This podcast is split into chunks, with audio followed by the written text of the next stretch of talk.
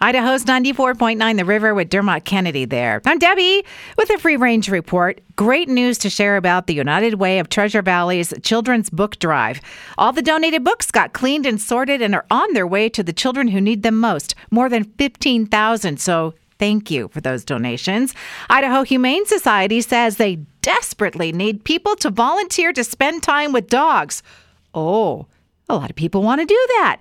You're going to take the dogs for walks, potty breaks, and play with them. Help is needed every single day. The Seatown Karaoke competition is July 8th.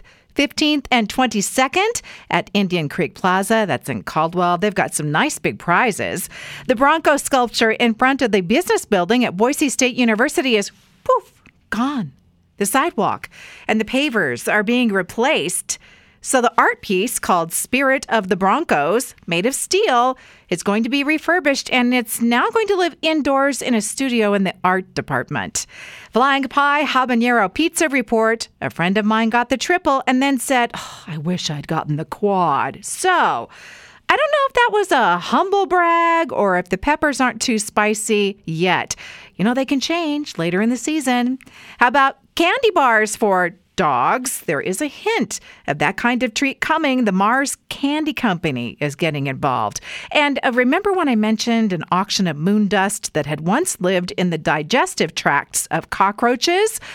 Well, NASA is trying to stop the sale, demanding the return of that dust poop, or is it poop dust? So, who's itchier in life? Is it men or women? A study from Japan says clearly it's men. It's a hormone thing, Men are more likely to have skin itchiness.